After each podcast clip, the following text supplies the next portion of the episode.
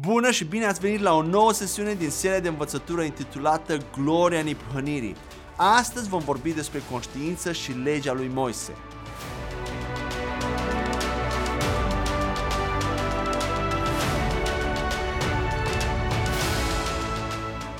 Suntem încă, încă în primul mare capitol intitulat Conștiința umană. Până acum am discutat despre originea conștiinței, dacă vă mai aduceți aminte în prima noastră sesiune, și despre scopul și efectele conștiinței în a doua sesiune. Și astăzi vom vorbi despre conștiință și legea lui Moise.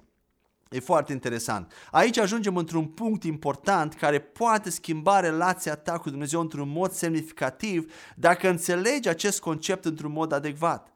Motivul pentru care Dumnezeu a dat legea a fost pentru a aduce conștiința noastră înapoi la locul potrivit, la modul în care Dumnezeu a intenționat-o să funcționeze, în conformitate cu standardul său.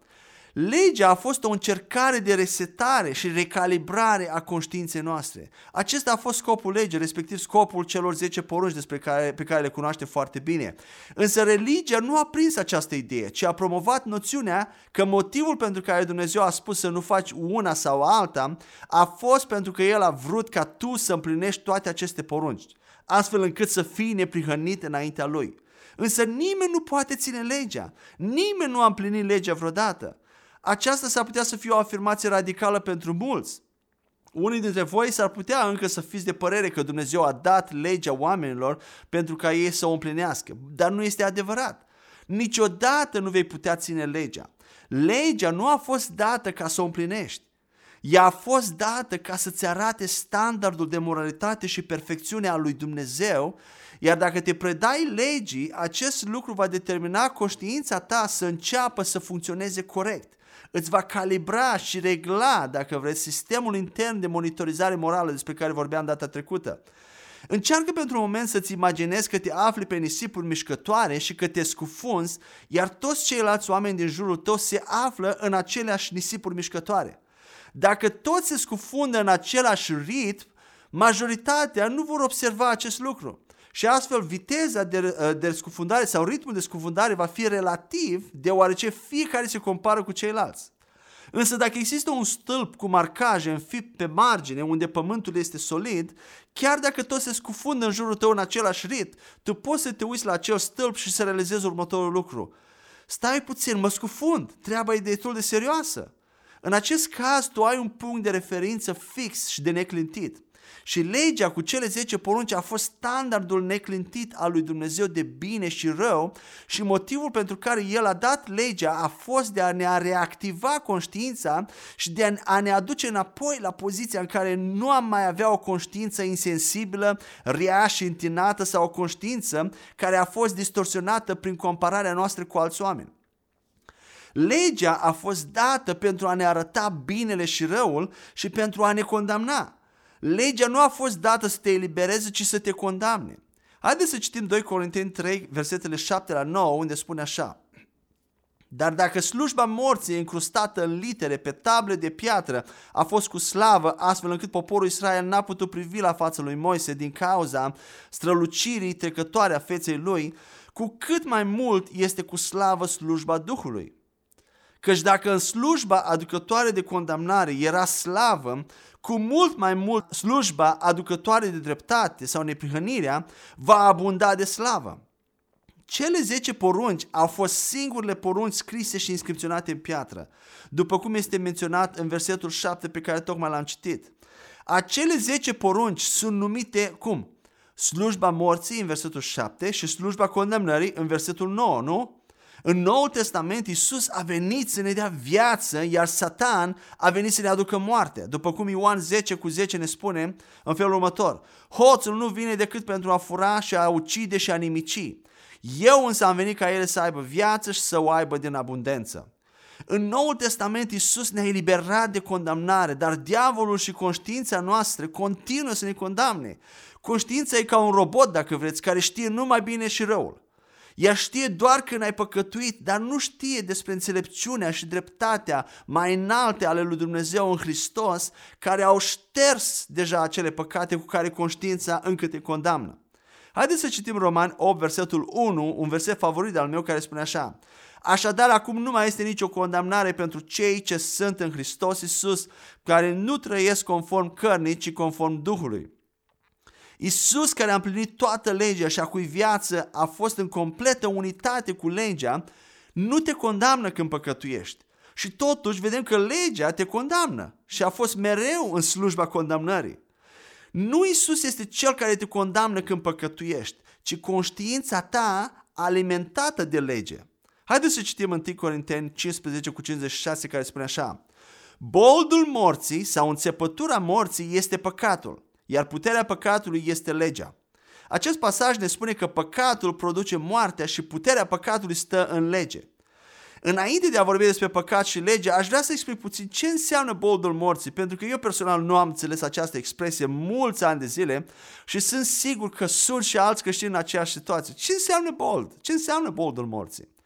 Traducerea literală a cuvântului bold din engleză sau din greacă este înțepătură sau mușcătură. Practic, prima parte a versetului pe care l-am citit spune că păcatul este înțepătura morții. Are alt înțeles, nu așa? Cum îi înțeapă moartea pe oameni, inclusiv pe credincioși prin păcat și ce înseamnă acest lucru practic? Când oamenii păcătuiesc, moartea însăși îi înțeapă. Acest lucru este similar cu o înțepătură de scorpion sau cu injectarea unei doze de venin în ființa lor. Odată ce înțepătura are loc, moartea începe să le afecteze personalitatea, mintea, gândurile, sentimentele, stările de spirit și trupul lor fizic, fără ca ei să-și dea seama măcar. Deoarece efectele morții nu se manifestă de obicei imediat. Cum se manifestă moartea în viața lor? Ei nu își vor pierde mântuirea dacă sunt credincioși, cu adevărat, dar moartea va afecta calitatea vieții lor aici pe pământ. Păcatul aduce condamnare și vinovăție care paralizează capacitatea credincioșilor de a sluji lui Dumnezeu și oamenilor cu deplină bucurie și pace. De ce? Pentru că conștiința lor este întinată de păcat. Ei încep să se simtă poate confuzi, deprimați, descurajați, copleșiți sau fără speranță, fără niciun motiv. Și apoi se întreabă de ce li se întâmplă toate acele lucruri. De asemenea, aceștia își pierd pacea și bucuria și devin slabi în credință atunci când vine vorba de a face față diferitelor situații din viață. Un motiv pentru care li se întâmplă toate aceste lucruri este că moartea s-a infiltrat în ființa acestor oameni prin acțiunile lor păcătoase și a început să-i afecteze negativ. În mod similar, corpul nostru fizic este afectat încet de moarte. Acești oameni sau noi putem, putem să începem să suferim dintr-o dată de anumite boli, îmbătrânim mai repede sau chiar putem muri prematur. Când Adam și Eva au păcătuit, au fost mușcați de moarte și în acel moment moartea a început să lucreze în ei și deși nu toate efectele morții au fost văzute imediat, încet, încet fiecare parte a ființelor a fost afectată de aceasta până când au murit din cele din urmă chiar și fizic. Și știm aceasta, după 900 de ani. Ritmul și frecvența faptelor tale păcătoase accelerează sau încetinesc manifestările morții în viața ta. Acesta este un motiv pentru care noi, ca și credincioși în Hristos, suntem interesați să umblăm în sfințenie, astfel încât să trăim vieți mai lungi, mai sănătoase, mai fericite și mai bogate și să împlinim chemările și destinele pe care Dumnezeu le-a trasat pentru noi, pentru fiecare. Acum haideți să revenim la a doua parte a versetului pe care am citit-o mai devreme, unde se vorbea despre păcat și lege. Vedeți, legea nu te-a întărit pe tine în lupta împotriva păcatului ci mai degrabă a întărit păcatul în lupta sa împotriva ta. Cum așa? Ei bine, pe de o parte, legea a elevat standardul de bine și de rău și astfel a mărit sensibilitatea conștiinței tale. Pe de altă parte, datorită naturii păcătoase a spiritului tău moștenit de la Adam, atunci când spiritul tău mort a intrat în contact cu, legi, cu o lege perfectă și sfântă, te-a făcut să ieșuiezi de fiecare dată. Și drept urmare, ea a creat în tine acea conștiință a unui om păcătos care mereu ieșuiază și are nevoie de Dumnezeu. Acesta e modul în care legea a dat putere păcatului. Ți-a dat ție atât, înap- atât înapoi conștiința, cât și o conștiință de om păcătos. Conștiința sau conștientizarea este puțin diferită de conștiință. Conștiința este o mentalitate, un mod de gândire sau un cadru al tuturor lucrurilor de care ești conștient sau conștientă în momentul prezent.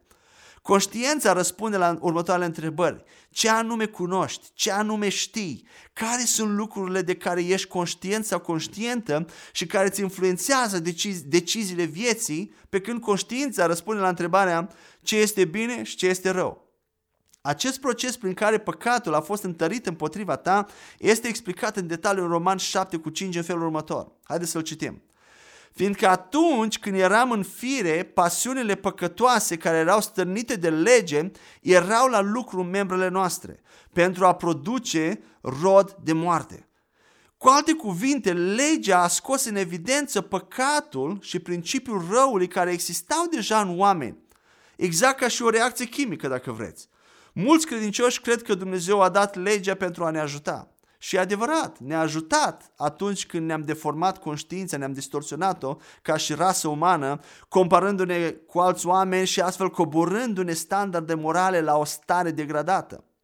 În aceste situații, atunci când Dumnezeu a spus să nu, să nu faci asta, să nu faci cealaltă, conștiința ta a fost adusă înapoi unde ar fi trebuit să fie și tu ai devenit conștient sau conștientă că ești păcătos în totalitatea ființei tale. Acesta a fost un lucru benefic pe care Dumnezeu l-a intenționat. Însă dezavantajul legii a fost că ea te-a și condamnat. Te-a omorât, ți-a adus rușine și frică în același fel cum s-a întâmplat și cu Adam și Eva când au primit conștiința uh, uh, prima la început, care a avut ca rezultate toate aceste efecte negative. Deci, pe de o parte, a fost necesar ca Dumnezeu să dea legea din cauza conștiinței, dar pe de altă parte, prin lege, conștiința ta a început să te condamne și continuă să te condamne și astăzi.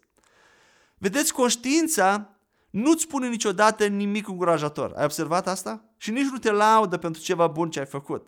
Dacă ai făcut 99 de lucruri bune și doar unul greșit, conștiința îți va arăta doar acel lucru pe care l-ai făcut greșit. Ai observat asta? Se întâmplă totul inconștient și nu-ți dai seama, poate. Ea nu-ți va spune niciodată, băi, faci bine ce faci, e mult mai bine, te apropii din ce în ce mai tare. Conștiința este acolo să te condamne și să-ți arate ce este greșit. Ea are toate aceste efecte negative, dar în nou legământ avem ceva mai bun decât conștiința și o cale mai bună de a aborda moralitatea, deși conștiința rămâne ceva de care totuși avem nevoie și în ziua de astăzi. În acest moment ai putea să spui ceva de genul, dacă tot ce spui tu este adevărat și noi trăim în Noul Testament, atunci poate ar trebui să îndepărtăm, să înlăturăm cele 10 porunci din tribunale și din toate locurile publice pentru că avem acum o lege mai mare, mai bună. Nu e chiar așa. Știți de ce? Deoarece nu toți oamenii sunt credincioși născuți din nou în Hristos. Nu toți au Duhul lui Dumnezeu și nu toți se lasă conduși de Duhul lui Dumnezeu, chiar și din rândul credincioșilor. Însă, în mod special pentru cei ce nu-L cunosc pe Dumnezeu, Conștiința este singura opreliște sau singura barieră pe care o au în calea nelegiuirii totale. Haideți să citim 1 Timotei 1 cu 8 la 9 unde ne spune așa. Știm că legea este bună dacă cineva o folosește corect.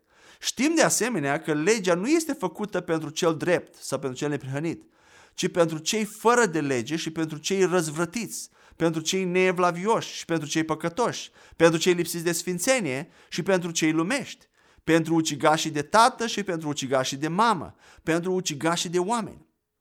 Așadar, legea este bună dacă este folosită corect și în contextul potrivit. Și Pavel spune acest lucru.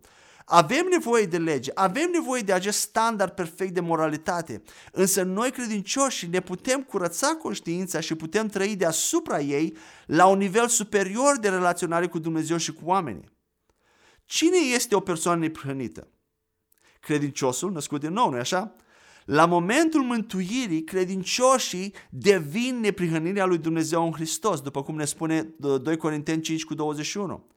Cei ce nu sunt născuți din nou în Hristos au nevoie să știe standardul de bine și de rău, ce este sfânt și ce este nelegiuit.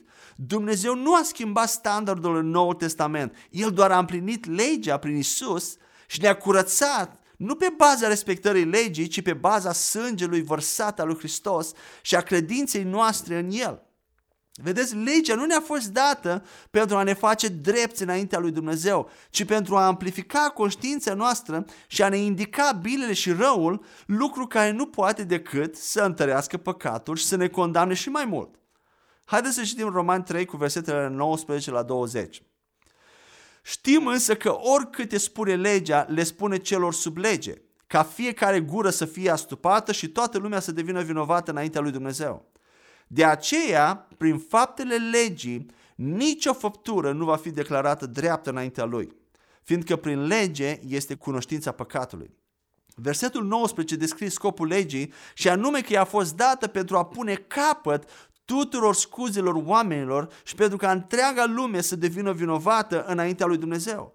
În ziua de azi auzim oameni spunând, oh da, am făcut și eu niște greșeli acolo, dar, am, dar vezi, am fost crescut sau crescută într-o familie abuzivă și oamenii au profitat de mine când eram copil.